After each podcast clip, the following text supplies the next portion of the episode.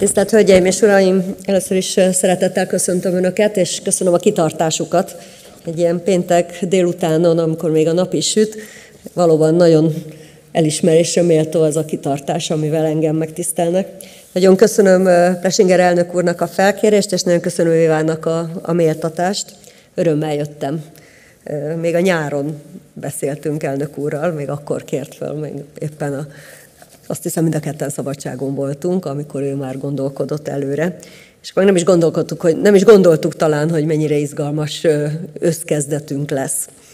Arra gondoltam, hogy abban a körülbelül fél órában, amin van, én adok egy helyzetértékelést, hogy látom a jelenlegi brüsszeli helyzetet, a minket érintő kihívásokat, illetve hogy az Európai Parlament miképp reagál erre. Az Unió, illetve a Parlament. A parlamentről elég sok szó esik az itthoni politikában, de most egy picit talán menjünk mélyebbre, ne ragadjunk le a Magyarország vitánál, mert azt gondolom, hogy az valóban a parlamentnek a legrosszabb arcát mutatja, de nézzük meg, hogy egyéb kérdésekben, gazdaságpolitikai tekintetben mi történik. No, hát akkor lássuk, hogy melyik az a három pont, amitben én leírnám a helyzetet, vagy mi az, amit szerintem érdemes megvizsgálni.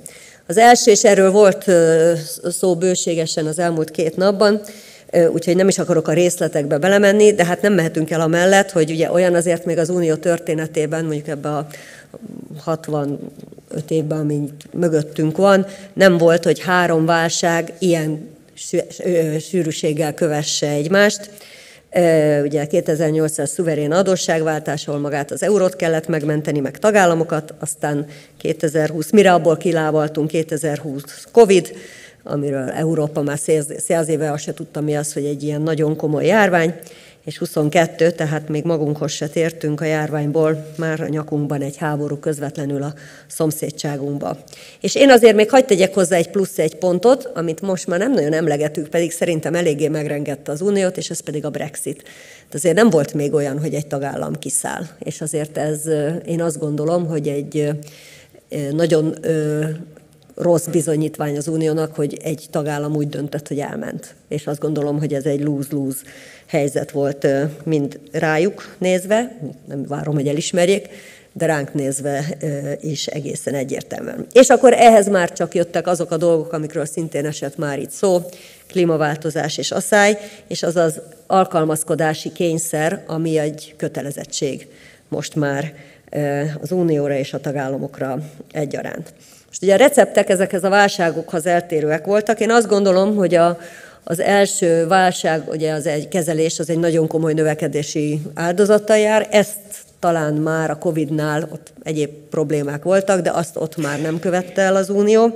Ha kerül, amibe kerül politika, az első perctől kezdve érvényesült gazdasági területen.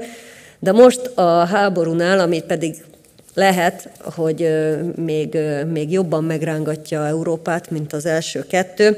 Ott én egészen öngyilkos jellegű terápiát látok egy biztonságpolitikai, tehát nem eredendően gazdasági természetű krízisre. És ami a nagyon szomorú, hogy ezekből a krízisekből az Európa nehezebben vagy lassabban mászott ki, illetve meglátjuk, hogy ebből hogy tud kimászni, mint a vetélytársai. És mivel az Európai Unió problémái, gazdaságpolitikai problémái, versenyképességi problémái nem a válsággal kezdődtek, hanem korábban, azért azt gondolom, hogy ez ennek köszönhető, hogy ugye nem vagyunk jó állapotban uniós szinten.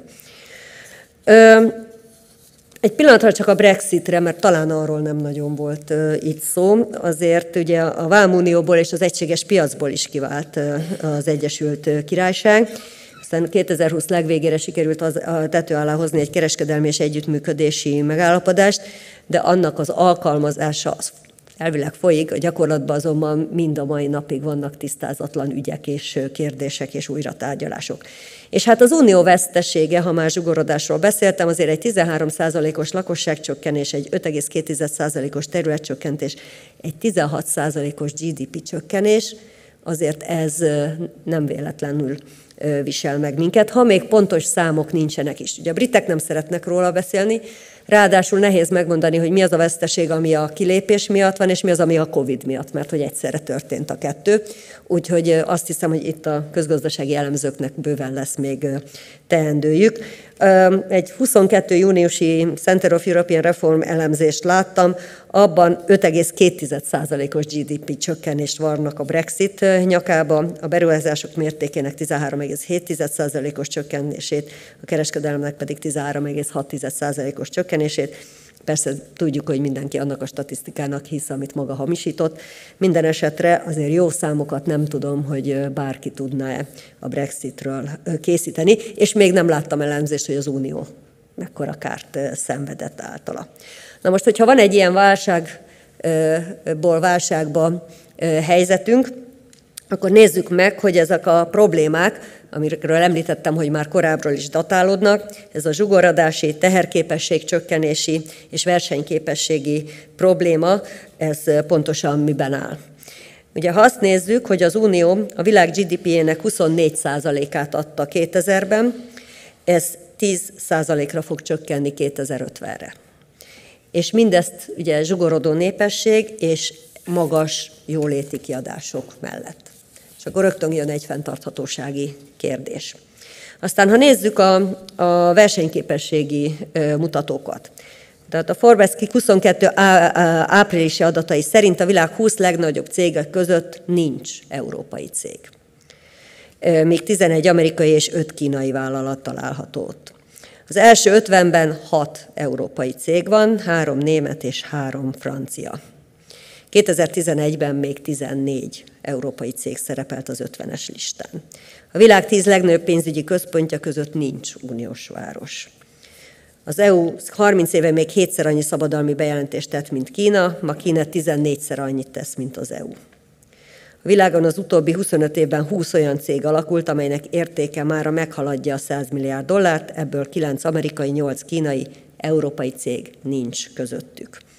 És a McKinsey tegnap publikált jelentése szerint az 14-19 között az 1 milliárd eurónál nagyobb bevételű európai cégek 40%-kal kevesebbet költöttek K+F-re, fele olyan gyorsan növelték a bevételeiket, és 20%-kal voltak kevésbé nyereségesek, mint az amerikaiak. Tehát napnál világosabb, hogy a legfőbb ok az a high-tech iparban való lemaradás. Most kijött egyébként ma, illetve tegnap egy bizottsági innovációs eredménytábla, hogy 15 óta 10%-ot javult az EU innovációs teljesítménye, de úgy látszik, még ez sem elegendő mindezeknek a kompenzálásához. Ugye mi volt az eredeti 19-es válság, amikor még nincs Covid, vagy a válasz, még nincs Covid és nincs háború, ugye a zöld átállás és a digitális átállás. A zöld átállás az ugye klímaváltozás, tudjuk, szükséges, csak hogy azért a kezdetben ez egy nagyon költséges dolog, és nagyon egyenlőtlen, hogy az egyes tagállamok mekkora erőfeszítés árán mit tudnak etéren elérni. A digitalizáció lenne az, ami ugye egy gyorsabb ugrást tenne lehetővé, de etéren még az áttörés nem sikerült. Ugye szoktuk azt mondani, hogy aztán jött a Covid, rögtön hirtelen mindenki rákényszerült a digitális átállásra, aki egyáltalán nem akart, az is, mindegy, hogy egy állampolgárról volt szó, vagy egy vállalatról. És aztán jött a háború, és aki akar, akár nem akar, muszáj a zöld gazdaság irányába elmenni. Csak megint az a kérdés, hogy ezt milyen áron tesszük meg, és belerokkanunk-e ebbe az átállásba. És ahogy most megnézzük az energiaárakat, és azt látjuk, hogy az Európai Unióban a gázár az 10-szerese az amerikainak, 2-3-szorosa az ázsiainak, akkor megint csak azt látjuk, hogy a versenyképességünk az nagyon megszenvedi ezt a jelenlegi helyzetet is. És a harmadik dimenzió, amit érdemes megvizsgálni, az, hogy a gazdasági szereplők és a polgárok mit várnának az Uniótól. Egy European Family Business, ugye az európai családi vállalkozásokat tömörítő nagy európai szervezet 19-es felmérése, tehát még mondjuk azt, hogy már az első válságból kijöttünk, és még nincs Covid és nincs háború. Egyértelműen ők az egységes piac kiteljesítését várnák, az oktatásba való jobb beruházást és szabad kereskedelem. Ezek voltak a prioritásai a cégeknek. Most a múlt heti Eurobarométer felmérés szerint mit várnának a polgárok, vagy mitől félnek a polgárok? Azt szeretnék, hogyha megélhetési költségük és az inflációt tudna kezelni valaki, leginkább az Európai Unió, vagy most az, hogy ki ugye az polgár fejében lényegtelen, és minden más hátrébb szorul. És ha ezt egybevetjük a mai agendával, akkor azt látjuk, hogy van egy szakadék a között, amit a vállalkozások és a polgárok várnak, és a között, amit pedig valójában az Unió jelenleg kínál. Ugye említettem, hogy az alkalmazkodás az egy kötelezettség, tehát a háborúhoz nem lehet nem alkalmazkodni, csak hogy Oroszország is megteszi ezt. És úgy látjuk, hogy az egyelőre a szankciók jobban fájnak nekünk, mint az oroszoknak, mert Oroszország már a 14-es krími válság után is elindult az önellátás irányába, például mezőgazdasági termékek terén ez egyértelmű volt, és most pedig hát egy ipari átállásban van. Igaz, hogy a ladákat most légzsák nélkül gyártják, de valahogy igyekeznek túlélni. És amire a szankció fájna, addigra nem vagyok benne biztos, hogy mi itt az európai gazdaságban nagyobb sérelem nélkül ezt túlérjük. És tudjuk nagyon jól, hogy ami nagyon árt a gazdaságnak, az a kiszámíthatatlanság, és mondjuk az áraknak az a hihetetlen volatilitása, amit láttunk az elmúlt időszakban, és azt is tudjuk, hogy a háború hatására ugyan nagyon megugrottak az árak, de aztán egy kicsit visszamentek, és amikor a szankciók bejöttek, tulajdonképpen akkor szabadult el a pokol. Úgyhogy ezek azok, amelyeket szerintem az Unió most félrekezel, mert nem fogjuk tudni ezzel, illetve a kár, amit mi elszenvedünk, az sokkal nagyobb, mint amit Oroszország ebben a pillanatban. Elég ránézni arra, hogy a második legnagyobb fizetési mérleg többlettel rendelkezik Oroszország ebben a pillanatban, és hogy a Gazprom bevételei mennyivel nőttek. És ugye ez egy nagyon igazságtalan helyzetet fog teremteni, és az Unió tagállamai közötti szakadék az nőni fog. Ugye a kitettségünk az orosz energiának, és ezt nem mondom el, hiszen mindenki tudja, hogy nagyon eltérő a tagállamok között, illetve hogy ki mennyire fog tudni segíteni a cégeinek és a lakosságnak, ki mekkora tartalékokkal rendelkezik, annak óriási jelentősége lesz, és hát itt bizony nagyon nagy az eltérés. Tehát emiatt a tagállamok közötti szakadék az növekedni fog. Na, tehát ez az a helyzet, amiben vagyunk, és akkor nézzük meg, hogy a parlament az mit tesz, és milyen témákat tol maga előtt, milyen témákra akarja hallatni a hangját. Én azt érzékelem, hogy a parlament az, mert ez az Európai Parlament története, folyamatosan több hatalmat szeretne. Olyan dolgokba is bele szeretne szólni, amelyek a szerződések alapján nem illetik meg. Így sok mindent elért különböző szerződésmódosítások alatt, de most már olyan területeken is meg akarja mondani, hogy merre van előre, ahol a szerződések alapján neki nem osztottak lapot, és a felelősséget sem ő viseli. Mert mondjuk, mikor a fiskális politikába is bele szeretne szólni a parlament, ahol nincs uniós fiskális politika, akkor abból szerintem megbillen az uniós intézményi egyensúly. Tehát hogy adózási kérdésekben és a parlamentnek rendkívül karakán véleménye van, ugye a globális adó történetet jól ismerjük, ugye ott követelik, hogy Európa fogadja el a globális minimumadót, illetve, hogy az adózásban most már végre többségi döntés legyen, egyetlen tagállam se akadályozhassa meg, hogy mondjuk vállalati adózásban közös szabályok legyenek, amik nekem meggyőződésem, hogy tovább gyengítenék az amúgy sem jó erős lábakon álló versenyképességünket.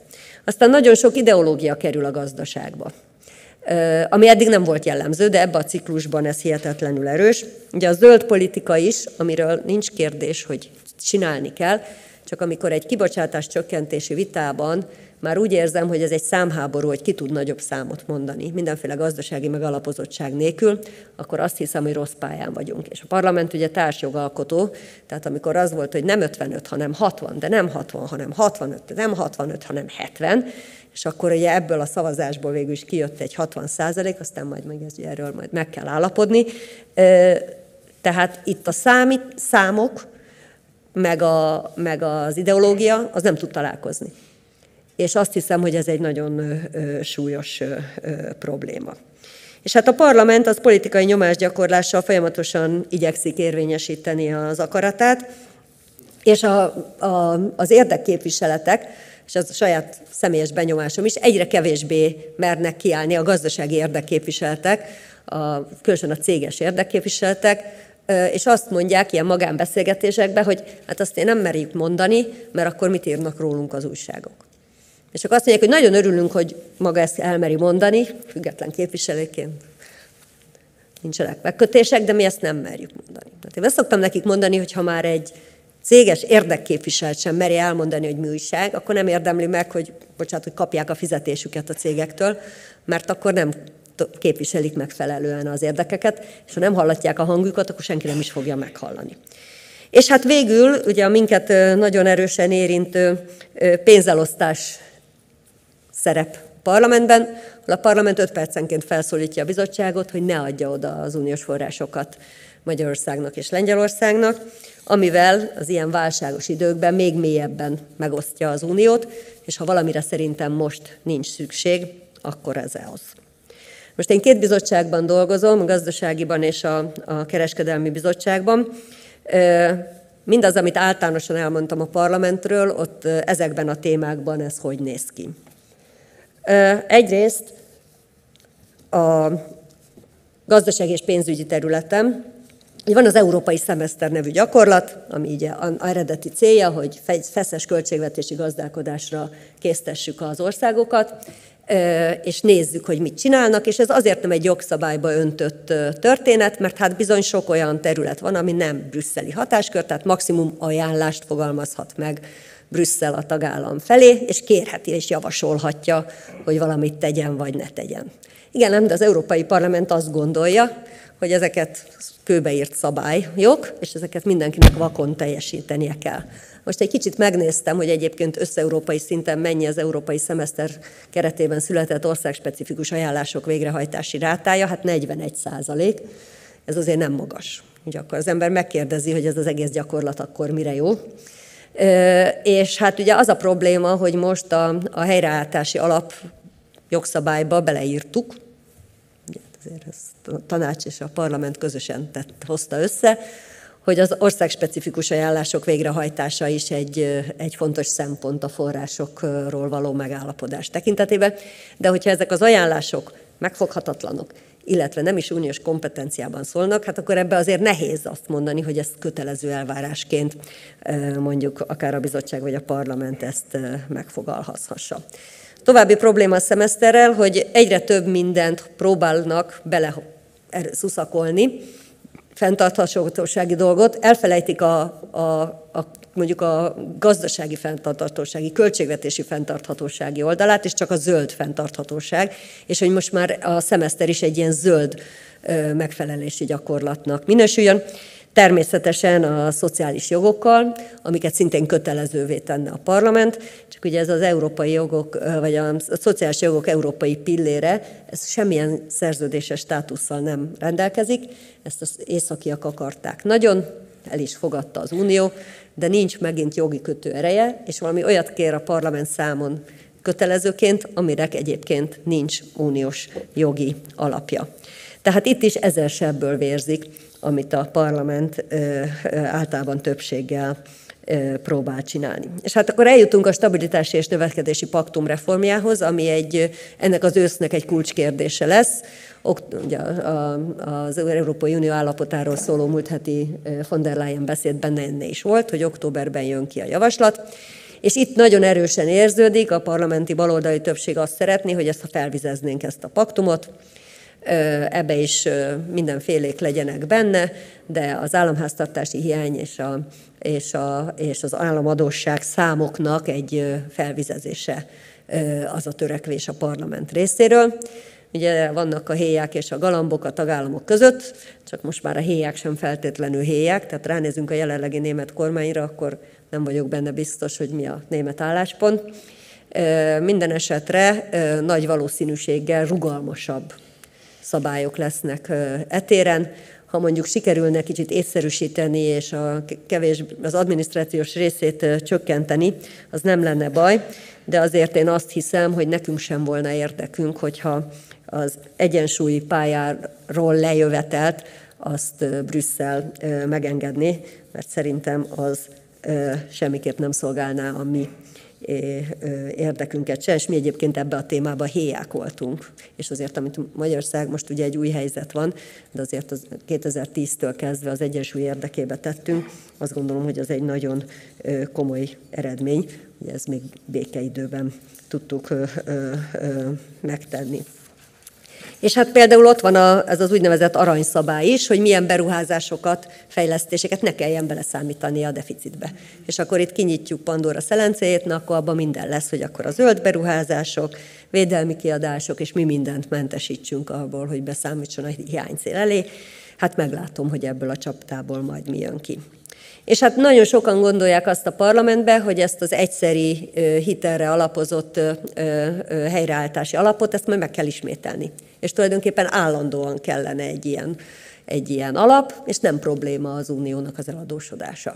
Tehát azért, ha visszagondolunk, mikor megszületett a helyreállítási alap, és egy közös hitelfelvételre alapozva, azért ott többen piszkálgatták, hogy ennek mennyire összeegyeztethető a szerződésekkel. Hát azért emlékszünk az Európai Központi Bankos 2008-as válságkezelés kapcsán is a jogi problémák, meg ugye a német alkotmánybírósági történésekben. Nem nagyon merik piszkálni, de ugye az Unió egyébként nem adósodhat el. Tehát a szerződések alapján elvileg ilyet nem tehet. És hát ami még nagyon súlyos, az a hihetetlen sok új teher a cégek nyakában. Jelentéstételi kötelezettségek, zöldítési kötelezettségek, felelősségvállalás egyes egész beszállítói láncokért, egy csomó új olyan kötelezettséget hoznak be, és a parlament mindig a KKV-kra is ki akarja ezeket terjeszteni, amely azt gondolom, hogy ismételten csak az európai cégeknek a versenyképességét rontja. Na most, amit még elmondanék, a kereskedelempolitika terén talán arról kevesebb szó esett, már pedig Európa, amely valamikor a világ ugye legfontosabb kereskedelmi blokkjánja volt, illetve hát most is próbál az lenni, de itt megint, hogyha a zsugorodással kezdtem, akkor érdemes itt is elmondani. Ugye 2020-as adatok szerint a világ árukereskedelmének 14%-át adja az Unió, a szolgáltatás kereskedelemben a volumen csak a harmad ekkora. Már az első számú kereskedelmi partnerünk nem az USA, hanem Kína. Csak azért mondom, hogy a Kína politikánk az mennyire van összhangban ezzel a számmal majd. A harmadik az pedig az Egyesült Királyság. De 2021-ben Kína megelőzte az áruexport terén az addig világ első uniót. Szolgáltatás exportban az USA a legerősebb, és hogy Kínának hogy fejlődik a kereskedelme, 17-hez képest Kína kereskedelme fejlődik a legdinamikusan 33,2%-kal. És 20-hoz képest pedig 16%-kal, pedig ugye akkor még Covid is volt. És a Covid hatása mindenhol hatására visszaesett a kereskedelem, az Unióban 10%-kal, de az USA-ban 9%-kal, Kínái 2%-kal nőtt. Úgyhogy azt látjuk, hogy ez az egykori kereskedelmi erőd, Európa, etéren sem tud lépést tartani. És ugye már a válságok előtt is voltak problémák, ugye a szabályokon és szabadkereskedelmen alapuló rendet sok kihívás érte, amerikai oldalról is, de említhetjük a WTO vitarendezési eljárásnak az ellehetetlenülését, akkor jött a Covid ellátóláncok szétszakadásával, és most a háború, ami egy teljesen új helyzetet teremt. És az Unió, nekem meggyőződésem, hogy tudathasadásos állapotban van kereskedelmi politikai téren, mert egyszerre tudja, hogy meg kell küzdenie a piacokért, az ásványi kincsekért, nyersanyagokért és az energiáért. Azért most, hogy ugye Oroszországgal nem akarunk szóba állni, hirtelen olyan diktátorok is megfelelőek, akikkel előtte nem akartunk szóba állni. Én most voltam Kolumbiában választási megfigyelőn, és ott azért a sajtó kicsit részletesebben hozza, hogy mi újság, hát már akkor lehetett tudni, hogy mind az amerikaiak, mind az európaiak Maduróval is elkezdtek tárgyalni, tehát azért ne legyünk teljesen naivok. De közben, tehát miközben ezt tudjuk, hogy nekünk az az érdekünk, hogy nyitottak a gazdaságunk, minél több partnerünk legyen, és minél több országgal szabadkereskedjünk, eközben hittérítői szerepet is betöltünk. Tehát meg akarjuk jobbítani szeretnénk a világot, és leginkább már csak olyanokkal szeretnénk kereskedni, akik legalább olyan jók, mint mi, és ha nem olyanok, meg nem úgy szabályoznak, meg nem úgy csinálják, akkor inkább ne kereskedjünk velük. Na most én szerintem ezzel tovább rontjuk a saját pozícióinkat, és hiába hirdettünk stratégiai autonómiát, erősítettük meg a kereskedelmi eszköztárunkat, van egy Global Gateway kezdeményezésünk, azt próbáljuk a kínai térnyerést ellensúlyozni, nem tudom mennyi pénz lesz rá. Az európai chip törvény, hogy most már félvezetők piacán itt is legyen gyártás, ne legyünk olyan kiszolgáltatottak. Van egy európai multiprogram, pontosan annak a problémának a kezelésére, amiről az előbb beszéltem. Európai vállalatok megvédése, ellenséges felvásárlásoknak a megakadályozása. De közben ennek van egy másik oldala is, mert lehet, hogy azt mondjuk, hogy hú, ellenséges felvásárlás, de közben meg őrülten szükségünk van a tőkére. Tehát ilyen nagyon sok melyik ujjamat harapjam meg problémával találkozunk. És hát ugye egyre több kondicionalitást szeretne, ezt ugye mi magyar pénz, az uniós pénzekhez való hozzájárás összefüggésében emlegetjük, de ez a kondicionalitás azt jelenti még, hogy minden szabadkereskedelmi megállapodásba beleteszünk fenntarthatósági fejezeteket, szociális jogokra vonatkozó fejezeteket, munkajogi fejezeteket, és hogyha a partner azt nem vállalja, akkor mi inkább nem is szabadkereskedünk vele. Az egyetlen probléma, hogy mások nem ennyire igényesek, és szabadkereskednek velük. Megalakult közben az Arcip, ugye a világ legnagyobb szabadkereskedelmi övezete Ázsiában, és hát ott van néhány szabadkereskedelmi megállapodásunk, ami kész van, csak nem merjük őket életbe léptetni. Ott a Mercosur, amivel az Unió beléphetne az egyik még viszonylag érintetlen olyan piacra, ahol nekünk óriási lehetőségeink lennének, de nem merünk. Hiába az őserdőkre is vonatkozóan is javulna a helyzet, mert van benne, nem elég erős, és ezért most inkább azt mondja az európai baloldal, hogy amíg nem harcolunk ki egy jobb megállapodást az őserdők vonatkozásában, addig ne legyen Mercosur. Mások ott vannak, bemennek és megcsinálják. Tehát ezek mind a kihagyott lehetőségek. És hát ott van Kína, amelyel még mindig azt gondoljuk, hogy majd át fogjuk téríteni emberi jogi és demokrácia szempontból. Szerintem ez egy vágyálom. Ott van egy kitárgyalt megállapodás velük, az, amelyik az európai vállalatokat védené a kínai piacon, nem hagyjuk életbe lépni. Szóval ezek olyan dilemmák, amik azt gondolom, hogy nagyon sokba kerülnek nekünk. És ugye említettem a gazdasági bizottság vonatkozásában és a cégekkel kapcsolatos elvárásokat.